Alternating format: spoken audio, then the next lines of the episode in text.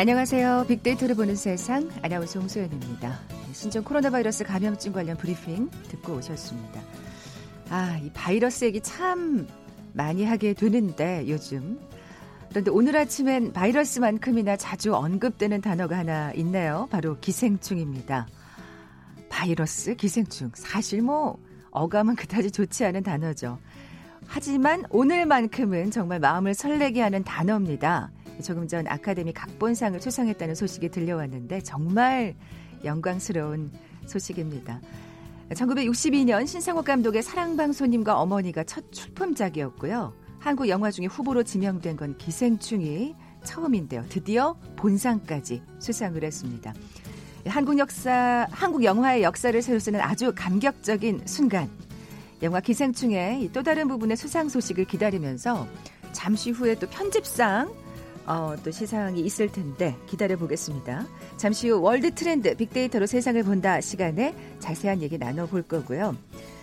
여러분 혹시 food refurb라고 들어보셨는지요? 어, 최근 전 세계에서 주요 식품 트렌드의 하나로 떠오르고 있다고 합니다. 어떤 의미인지 이어지는 빅데이터 insight 시간에 자세히 살펴봅니다. KBS 제일 라디오 빅데이터로 보는 세상 먼저 빅퀴즈 풀고 갈까요? 오늘은 영화제 관련한 문제 내드리려고요. 영화제 이름을 맞춰주시면 됩니다. 세계 3대 영화제 중 하나죠. 어, 봉준호 감독의 기생충으로 황금 종려상을 수상한 영화제입니다. 정말 이제 우리한테 친숙한 영화제인 것 같아요. 이 박찬욱 감독도 올드보이와 박지로 이 영화제에서 수상을 했잖아요. 황금 종려상은 아니었지만 2등상, 3등상을 수상했던 걸로 기억하고 있는데요. 자, 프랑스 국립영화센터에 의해 1946년부터 개최되고 있는 국제 경쟁 영화제로 베를린 영화제, 베니스 영화제와 함께 세계 3대 영화제로 꼽힙니다. 보기 드립니다. 1번 모스크바 영화제, 2번 칸 영화제, 3번 부산 국제 영화제, 4번 부천 판타스틱 영화제. 오늘 당첨되신 두 분께 커피와 도넛 모바일 쿠폰 드립니다. 휴대전화 문자 메시지 지역번호 없이 샵 9730, 샵 9730. 짧은 글은 50원, 긴 글은 100원의 정보 이용료가 부과됩니다. KBS 라디오 어플 콩은 무료로 이용하실 수 있고요. 유튜브로 보이는 라디오로도 함께 하실 수 있습니다. 방송 들으시면서 정답과 함께 다양한 의견들 문자 보내주십시오.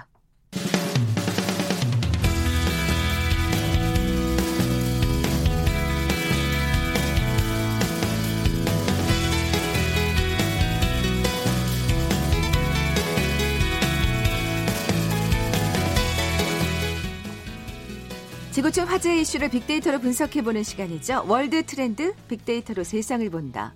임상훈 국제문제평론가 나와 계세요. 안녕하세요. 네, 안녕하십니까? 아, 오늘 이렇게 딱 시간이 겹쳐진 게 네. 저희 방송한테는 정말 그런가요? 이렇게 타이밍이 좋다니. 예. 예. 우리 이칸 영화제 얘기를 하면서 네. 또 방송을 보면서 지금 저희도 앞에 화면을 틀어놓고 있습니다만 칸 영화 얘기를 하진 않았죠. 그 미리. 아, 네, 그러네요. 예, 예 그렇습니다. 답을 줬다고 이야기를 저는 못하겠지만 너무 힌트를 많이 주셨네요. 그러네요. 네. 자, 우리가 보는 세계 아카데미 시상식 얘기를 해야겠죠? 네. 예. 네. 네. 네. 칸느 영화제라고 아까 이제 잠시 다른 영화제 말씀을 하셨습니다만 제가 너무 힌트를 많이 드렸죠. 예.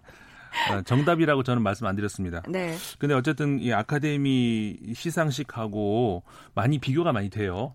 근데 이제 두 개가 많이 다르죠. 음. 일단 하나는 영화제라고 부르고 칸느 영화제, 뭐 베니스 영화제, 뭐 베를린 영화제 이렇게 아, 부르잖아요. 그러네요. 네. 아카데미는 예, 예. 시상식.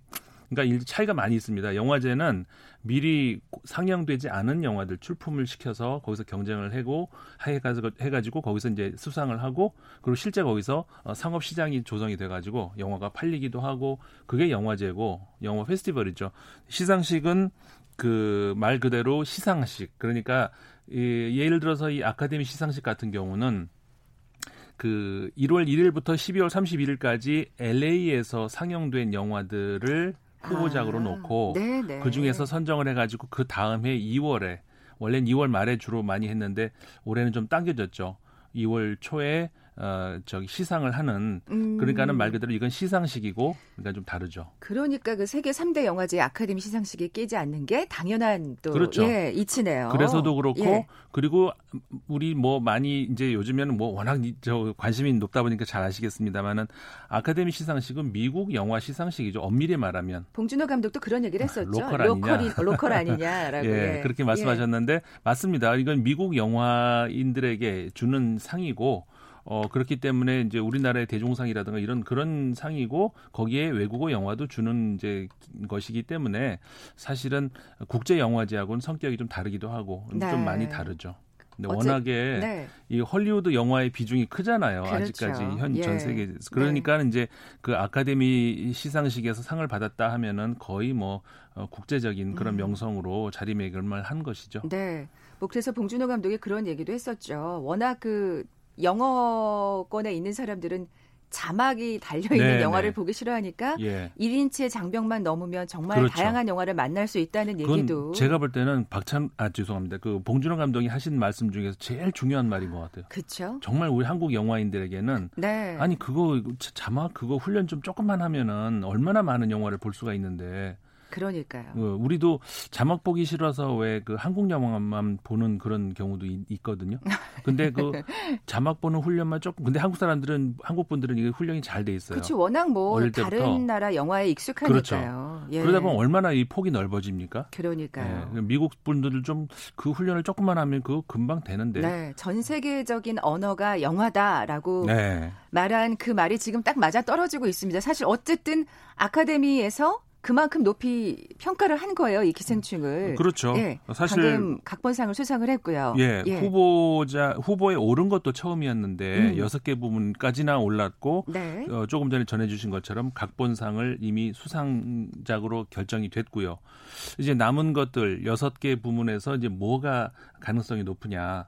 뭐 있는데 글쎄요 뭐 전문가들도 많이 예상을 하고 계시겠습니다만은 어 국 이제 그러니까 외신들도 이제 많이 예상을 하지 않겠습니까? 네, 네. 어, 각본상을 만약에 받았다면은 감히 제가 예상을 하건데 감독상은 조금 멀어질 수도 있다. 음. 근데 물론 저는 영화 전문가는 아니고 네. 다양한 그 외국에서 그 언론사들에서 이제 나오는 그런 평들과 종합을 해서 이제 말씀을 드린 것 뿐이고요. 전 영화 전문가는 아닙니다. 다만 이제 근데 나머지 그 외국어 영화상 같은 경우에는 가장 가능성이 높은 아, 그렇죠. 예, 강력한 예. 후보로 지금 거론이 되고 있고 네. 어 대체적으로 근데 우리가 너무 이제 기대를 많이 하다 보니까 안 받으면 실망할 것 같아요. 사실 이거 실망할 단계가 아니에요. 그렇죠. 아니 그리고 이미 또 받았어요. 각본상. 그렇죠. 각본상을 받았으니까 예, 예. 를 들어서 네. 어 작품상 무슨 뭐또 받는 감독상, 거 아니야? 예. 근데 물론 받을 그 가능성이 있죠. 하지만은 아마 유력한 경쟁 후보라고 이미 외신에서도 네. 참 많이 얘기를 하고 있어요. 엄밀하게 이렇게 많이 저게 여러 외신들을 보면은 가장 강력한 우승 후보라고 하는 작품이 1917로 나 많이 네, 나오고요. 샘 멘데스 감독의 예. 작품. 예. 그다음에 그다음에 두 2위로 그러니까요. 예. 뭐 이렇게 모든 부문에 보면 2, 3위가 바로 예. 기생충이더라고요. 기생충이 들어가고 그렇기 때문에 야, 뭐 정말 근사합니다. 이게 네. 지금 어떻게 되느냐 정말 우리 기대를 가져봐야 되는데 혹시 혹시 안 받아도 이거는 실망할 문제가 아니고 아, 이미 어마어마한 이제 일을 네. 치른 것이다. 네. 뭐 어쨌든 그 외국어 영화상은 그래도 유력하지 않나 지금 네. 그렇게 생각을 그렇죠. 하고 있는데요. 네. 어 사실 이게 하나만 여쭤보고 넘어갈게요. 네. 아카데미상이라고도 부르고 오스카상이라고도 네. 부르는데 이게 무슨 차이가 있는 건가요? 사실 아카데미란 음. 말은 좀 더 많이 쓰입니다. 그러니까 미국에서도 아카데미상이라고 부르지만 영국에서도 아카데미상이라고 부르고 뭐 우리나라에서도 부를 수도 있고 영국 어디서. 아카데미, 뭐 일본 아카데미 네. 다 이런 식으로 아카데미상이라고는 예. 많이 부르기 때문에 아, 사실 그 아카데미라고 하는 것이 이제 미국 영화 과학 그 협회 여기서 이제 그 회원들이 주는 그 상이거든요. 그걸 아카데미 상이라고 부르는데 오스카 상 그러니까 그 상을 오스카 상이라고도 부르는 이유는 정확한 이유는 아직 알려지진 않았어요. 공식적인 이유는 네. 그런데 뭐 일설에 따르면은 한 수상자가 아 이 상이 꼭 우리 삼촌 오스카와 닮았네요. 라고 해서 오스카 상이라고 불렸다는 그런 설도 있습니다. 그런 또 재미난 얘기가 예, 있나요? 그런데 아. 이제 정설은 아직까지는 없는데 어쨌든 미국에서 주는 그 최고 권위의 영화상 이것을 오스카 상이라고 부른다는 것이죠. 음, 음. 근데 이제 오스카 상뿐만이 아니고 예를 들어 대중문화에 주는 상들이 미국에서 예를 들어서 에미상이라든가 그래미상이라든가 네. 오스카 토니 그러니까 연극, 영화 그 음악 또 TV 그러니까 에미상이 TV에다 주는 것이고 거기다가 에미에서 앞에다 그라모폰을 붙여서 약자를 붙여서 그래미가 된 거거든요. 네, 네. 그게 이제 음반 그 그렇죠. 주는 것이고 그래서 이 네 개 부문을 흔히들 말하는 미국에서 그 대중문화가 한 해에 그 수상할 수 있는 최고 권위상이라고 이제 부르죠. 음. 그래서 이 네 개를 동시에 섞어낼 수도 뭐 있지 않느냐 그랜드슬럼이라고 하긴 합니다. 아, 근데 네. 극히 드물고요. 그렇죠. 아직까지는요. 예. 어쨌든 뭐 그 말씀하신 대로 얘기를 듣다 보니까 정말 아 이게 미국 영화를 위한 상이구나 하는 생각이 드는데 어쨌든 요즘 아카데미도 확실히 조금 그 문턱을 굉장히 네. 넓히고 있는 상 그러니까 낮추고 있는 상황이어서 예. 그래서 또 고무적이라는 생각이 드는데 음. 잠시 후에 또 편집상이 발표되면 편집상이 발표가 되면, 될 되면 수도 또 있을 것 같아요. 예, 좀. 계속해서 얘기를 나누겠습니다. 그리고 이제 또 하나 우리 예. 잊으면 안 되는 것이 이번 그 아카데미 시상식에 한국 작품이 하나가 더 있습니다. 아 맞아요. 예, 이승준 감독의 어, 2018년도에 나왔는데 부재의 기억이라고 하는 영화예요. 세월호 그렇죠. 사건 예. 그걸 소재로 하고 그 이후에 벌어진 일들 이런 것들을 어, 소재로 해서 만든 단편 도큐멘터리 영화인데 이것도 최초로 이번에 어, 아카데미상의 후보로 올랐던 그러니까는 워낙 기생충이 이제 전 세계적으로 음, 화제가 음. 되다 보니까 좀 묻혀진 감이 있는데 이것도 어마어마한 경사라고 할 수가 있습니다. 그러니까요. 다만 수상에는 실패를 했지만 네. 후보에 오른 것 자체 그럼요. 이것도 어마어마한 일이었다는 것 어, 한번 우리가 또이 생각을 해봐야 되는 것이죠. 네. 저희가 계속 그 아카데미 영화제만 얘기할 수는 없고요. 네네. 세계가 보는 우리도 좀 짤막하게 살펴봐야 될 예, 텐데 예. 키워드는 뭘까요? 키워드가요 역시 마찬가지입니다. 반지하예요.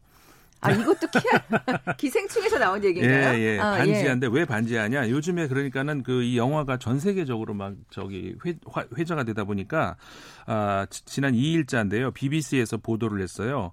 아, 한국에서 왜 반지하가 이렇게 많은가? 음, 음. 어, 물론 다른, 다른 나라도 있긴 있습니다. 그런데 이제 우리나라에 유독 이제 많은데 제가 한번 여기서 말씀드렸던가요? 반지하 영어로 없더라. 그러면서 아. basement apartment라고 하더라. 그랬는데 최근에는 만들어졌더라고요.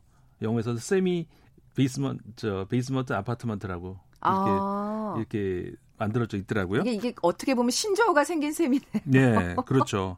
어, 그러면서 이제 한국의 주택 정책 특징을 어, 한번 이렇게 취재 보도한 그 기사가 있었어요. 그러니까는 당연히 영화 기생충 때문에 주목을 음. 한 것이겠죠. 네. 저도 이 몰랐던 사실인데 BBC 보고 어, 그래 하면서 다시 찾아봐 뒤져봤더니 정말 맞더라고요. 아, 뭐냐면은 70년대에 당시에 우리나라는 북한하고 워낙 사이가 안 좋고 막 저 북한의 테러 공격 많았잖아요. 네. 특히 121 사태라고 하- 우리 많이들 기억하고 있는 어, 특공대가 내려와 가지고 우리나라 대통령을 시해하겠다고 그랬던 음, 사건이 음. 있었는데 청와대 근방 500m까지 전방을 했었던 그런 어마어마한 사건, 그 등등 푸에볼로 납치 사건이라든가 이러면서 한국 정부에서는 5층 정도짜리 건물에다가는 반드시 그 반공으로 쓰일 수 있는 네. 지하 공간을 만들어라라는 주택법이 이제 만들어졌다는 것이죠. 네. 그러면서 이제 그게 물론 거기선 주거 공간으로 써서는 안 되는데 어 그랬던 것이 어 80년대 들어오면서 주거 이제 주거 시설이 모자라다 보니까 그래서 이거를 어 반지하 주택으로 사용하게 됐다라고 아. BBC에서 보도를 했어요. 근데 이게 맞는 어떻게 보면 시초인가요? 네, 그래서 아, 저도. 어 찾아봤는데 어 맞더라고요. 세상에 우리가 몰랐던 우리의 네. 어떻게 보면 실상을 그렇죠. 아, 외국에서 또 취재를 했군요. 예. 어. 근데 이제 그 취재를 더 이렇게 보면은 이 젊은 층이 요즘에 어, 또 이 지하 반지하 주택을 찾는 그런 비율 비중이 높아지고 있다. 음. 이런 기사까지 나왔는데 뭐 글쎄요. 이 영화의 영향도 있을 수도 있지만 사실은 그냥 얄팍한 주머니 사정이 가장 그러- 크죠. 그게 예, 가장 크죠. 예, 예. 그런데 이제 아무래도 그렇게 하다 보면은 공간은 넓어지잖아요. 가격이 싼 그렇죠. 거에 비해서 공간이 넓어지니까 특히 젊은 예술하는 어, 사람들이라든가 할 때 뭐 공간이 필요할 수 있잖아요. 네. 음악을 한다든가 혹은 무슨 사진 작업을 한다든가 그런 분들 중심으로 해가지고 차라리 그러면 반지하를 예쁘게 꾸며가지고 내 작업 공간으로 삼자 이렇게 해서 반지하로 진출하는 그런 사람들도 늘고 있다. 아. 이렇게 이제 취재 보도가 네. 나왔더라고요. 참 이 기생충 때문에 또 이런 기사가 네. 또 외국에서 실렸나요. 어, 아직까지 그 편집상 예, 시상이 이루어지지 않고 있는데 아쉽네요. 비퀴즈 내주고 가세요, 임 기자님. 예, 그러겠습니다. 비퀴즈 제가 이 발표를 할 영광을 놓쳤네요. 아, 그러니까요. 예, 영화제 이름을 맞춰 주시는 건데요. 제, 제 세계 3대 영화제 중에 하나입니다. 아, 봉준호 감독의 기생충으로 황금 종려상을 수상한 영화제 무엇일까요? 과거에는 올드보이 그리고 박쥐로 박찬욱 감독도 이 영화제 수상을 네. 한 적이 있습니다. 보기 드립니다. 1번 모스크바 영화제, 2번 칸느 영화제, 3번 부산국제영화제, 4번 부천 판타스틱 영화제. 네, 정답 아시는 분들 저희 빅데이터를 보는 세상 앞으로 지금 바로 문자 보내주십시오. 휴대전화 문자 메시지 지역번호 없이 샵 9730, 샵 9730입니다. 짧은 글은 50원, 긴 글은 100원의 정보 이용료가 부과됩니다. 콩은 무료로 이용하실 수 있고요. 유튜브로 보이는 라디오로도 함께 하실 수 있습니다. 지금까지 임상훈 국제문제평론가와 함께했습니다. 고맙습니다. 네, 고맙습니다. 헤드라인 뉴스입니다. 정부가 내일 중국 우한에 3차 전세기를 투입할 방침이고 이들이 경기도 이천에 있는 합동 군사대학교 국방어학원에서 생활하게 될 것이라고 밝혔습니다. 지난달 중국 후베이성 우한에서 들어온 전수조사 대상자 2,991명 전원이 14일간의 잠복기가 지나 관리에서 해제됐습니다. 국무총리실 산하 고위공직자범죄수사처 설립준비단이 오늘 발족해 공식 활동에 들어갔습니다. 윤석열 검찰총장은 2개월여 앞으로 다가온 21대 총선을 앞두고 검찰의 정치적 중립은 생명과도 같다며 가장 공정한 선거를 만들자고 강조했습니다.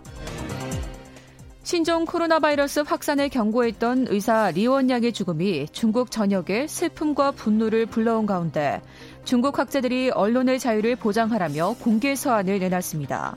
지금까지 헤드라인 뉴스 정원나였습니다.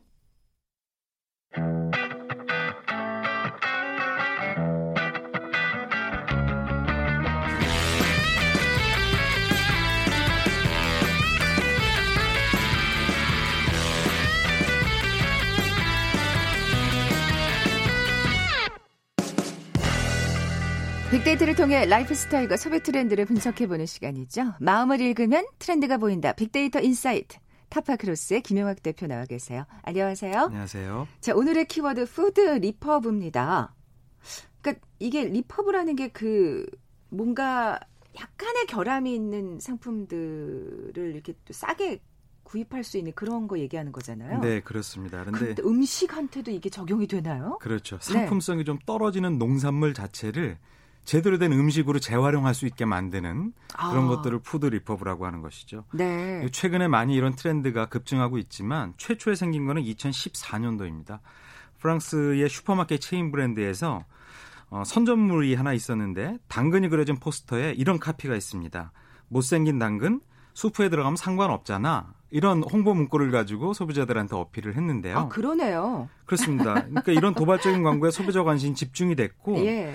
어, 품질이 좀 떨어지는 B급 농산물의 가치가 재조명되기 시작하는 것이죠. 아, 근데 최근에는 어떤 상품의 가치뿐만 아니라 조리된 식품의 폐기물이 줄이는 지구 환경을 보호하는 데까지 이 가치가 넓게 쓰이고 있는 아, 것이죠. 그럴 수 있네요. 예. 어, 그러면 그러니까 이게 지금 전 세계적으로 그런 food refurb 열풍이 확산이 되고 있다는 말씀이신가요? 그렇습니다. 예. 뭐 주변에서도 일상 속에서 마트 같은 데 쇼핑을 가시면은 이렇게 흠집이 조금 나 있는 농산물 같은 것들을 저렴하게 구매하신 경험들이 좀 있으실 거예요. 그러네요. 예. 또 폐점 시간 가까우면 유통기간이 임박한 상품 같은 것들을 모아놓고 저렴한 가격에 판매하는 이런 것들도 경험을 음. 하셨잖아요. 그런데 이렇게 상품성이 떨어지는 식재료를 재발견하거나 유통기간이 임박한 어떤 물건 같은 것들을 저렴하게 판매하는 거에 그치는 것이 아니라 좀 전에 말씀드렸던 것처럼 음식물 쓰레기를 획기적으로 줄일 수가 있거나 아니면은 새로운 가치로 어 재탄생하게 된 상품 같은 것들을 구매해서 좋은 소비자 경험을 가져갈 수 있거나 또 최근에는 밀레니얼 세대를 어 중심으로 어떤 사회적 선한 가치를 가지고 소비 행동을 하는 그런 경우들이 굉장히 많이 일어나지 않습니까? 음. 그래서 자신이 어떤 물건을 구매할 때 굉장히 이로운 행동을 하는 데서 얻어지는 뿌듯함 네. 이런 것들이 트렌드가 되고 있는 것이죠. 이게 또 이제 food refurb와 맞물려서 그렇게 또 예, 확산이 되고 있네요. 그렇습니다. 다른 통계를 인용하면 이런 트렌드가 굉장히 중요하다는 것들을 확인하실 수가 있는데요. 유엔의 식량 농업기구가 발표한 어, 자료를 인용하면 매년 전 세계에서 버려지는 음식물 쓰레기가 무려 13억 톤에 달한다고 합니다. 음. 이게 전 세계 음식물 소비량의 무려 3분의 1에 달하는 비중이거든요. 엄청난 양의 쓰레기로 벌어지는. 그렇습니다. 이게 예. 굉장히 큰 어, 오염의 원인이 되기도 하고 자원의 어, 불필요한 낭비가 되고 있기도 하죠. 또 사실 또 이 음식이 부족한 나라들이 또 얼마나 많은데. 그렇죠? 맞습니다. 예. 국내 같은 경우도 비슷한데요. 국회 입법조사처에 따르면 국내에서 음식물 쓰레기가 발생하는 게 무려 연간 500만 톤이고요. 이 500만 톤이 대개 음식물의 유통 및 보관 과정에서 70%가 발생을 한다고 합니다. 아. 근데 최근에 많은 소비자들이 먹을 수만 있다면 쓰레기가 아니다라는 인식을 갖게 된 것이죠. 음. 그래서 이런 인식 전환에 맞추어서 국가도 정책적으로 어떤 어 이런 가치를 지원할 수 있는 정책들이 진행되고 있기도 하고요. 소비자들이라든지 유통업계에서도 농산물과 식품의 새로운 정체성을 부여하는 방식의 트렌드가 크게 나타나고 있는 것이죠. 네. 얼마 전에 그 유명 어 기업가이기도 하고 방송 활동 활발하게 하는 백종원 씨가 국내 유통 대기업의 오너 회장과 관련해서 못생긴 못난이 감자를 방송에 아, 출연시키고 네. 이런 것들이 소비자의 호응을 얻어서 완판되는 사례를 경험하셨는데요. 이것도 못생겼기 때문에 상품의 가치가 떨어진 것이지만 얼마든지 소비자들한테 호응을 불러일으킬 수 있는 아, 이게 food refurb네요, 진짜. 네, 대표적인 사례인 예. 것이죠. 그러네요. 어, 구체적으로 해외 사례도 좀 살펴볼까요? 네, 영국에는 어, 식품 빈곤계층들을 위한 식사를 제공하는 자선 단체가 있는데요. FoodCycle이라는 단체죠. 여기서는 The Real Junk Food Project라는 거를 수행을 하고 있는데요. 여기서는 버려질 위기의 식재료를 활용을 해서 이들이 운영하는 레스토랑에서 음식을 판매합니다. 근데 음. 재밌는 것이 어, 식단은 있지만 가격표가 없어요. 그러니까 이 레스토랑을 이용하는 소비자가 스스로 자신이 설정한 가격을 pay하면 끝나는 구조인 것이죠. 네. 그래서 가격이 따로 책정되어 있지 않기 때문에 소비자들이 이런 행위에 감정적으로 공감하게 되고요. 아. 지구 환경 보호를 위한다는 어떤 행위에 능동적으로 동참하게 되는 것이죠. 음. 그런데 음식물 어, 쓰레기가 줄어들기 때문에 지구 환경 보호가 되고 소비자들은 굉장히 만족도가 높은 이런 선한 프로젝트를 네. 진행하고 있기도 하죠. 요즘에 그 소비자 의 욕구를 아주 그 충족시켜주는 그런 사례라고 볼 수 있을 것 같은데 맞습니다. 빅데이터 상의 그 food refurb 트렌드는 또 어떻게 나타나고 있는지 좀 네. 살펴볼까요? 관련된 언급량이 크게 증가하고 있지는 않지만 매년 꾸준히 증가를 하고 있는데요. 관련된 어, 연관어를 살펴보면 굉장히 재미있는 insight가 있습니다. 긍정 키워드들 상위에 싸다, 아이디어, 유명하다, 도움이 된다, 착한 친환경 이런 키워드들이 높게 나타나고 있습니다. 음. 즉 food refurb 아이디어 상품에 감탄을 표하는 소비자가 많거나 아니면 저렴한 가격에 호응을 하고 혹은 착한 소비나 친환경 소비를 하고 있다는 자신의 행위에 뿌듯함을 표출하는 키워드들이 높게 자리 잡고 있는 것이죠. 음. 어, 국내에서도 어, 재밌는 사례가 여러 가지가 있는데요. 네. 최근에 지난 1월 달에 화제가 되었던 미니 당근 혹시 들어보셨어요? 아니요. 우리 당근 그러면 소비자가 그걸 직접 손질해서 식재료에 포함시켜서 요리를 하게 되는데요. 네. 근데 당근이 다 예쁜 것이 아니거나 흠집이 나 있거나 이런 부분들은 이 공급업체에서 스스로 그거를 깎아내어서 원래 당근 크기에서 줄어든 미니 당근의 아. 형태가 될 수밖에 없는 것이죠. 그러니까 그 못생긴 당근을 이렇게 예쁘게 깎아낸 거군요. 그렇습니다. 예. 그래서 이 크기가 대개 한 5, 5cm 정도로 줄어들게 되는데요.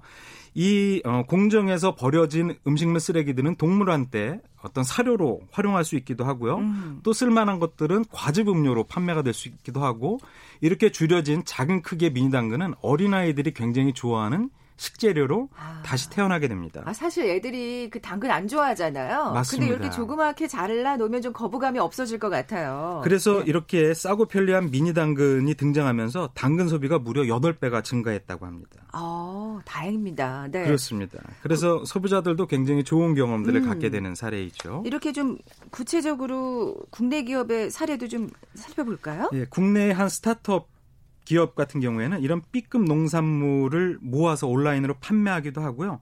어, 버려질 위기에 처한 못생긴 과일을 가지고 주스를 만드는 가게에 공급을 하게 됩니다. 그래서 이 플랫폼에 무려 한 150여 개의 가공업체와 450여 개 농가가 참여하고 있고요. 소비자들은 이 플랫폼을 이용하면서 굉장히 만족스러운 경험들을 축적하게 되는 것이죠. 음. 근데 여기서 판매되는 상품 같은 경우에는 다른 유사한 상품에 비해서 무려 가격이 55% 정도 저렴하다고 합니다. 아, 이건 또 소비자들한테 여러모로 참 좋으네요. 그렇습니다. 예. 그러니까 음식물의 가치를 재조명함으로써 여러 가지 이로운 이점들이 생겨나고 있죠.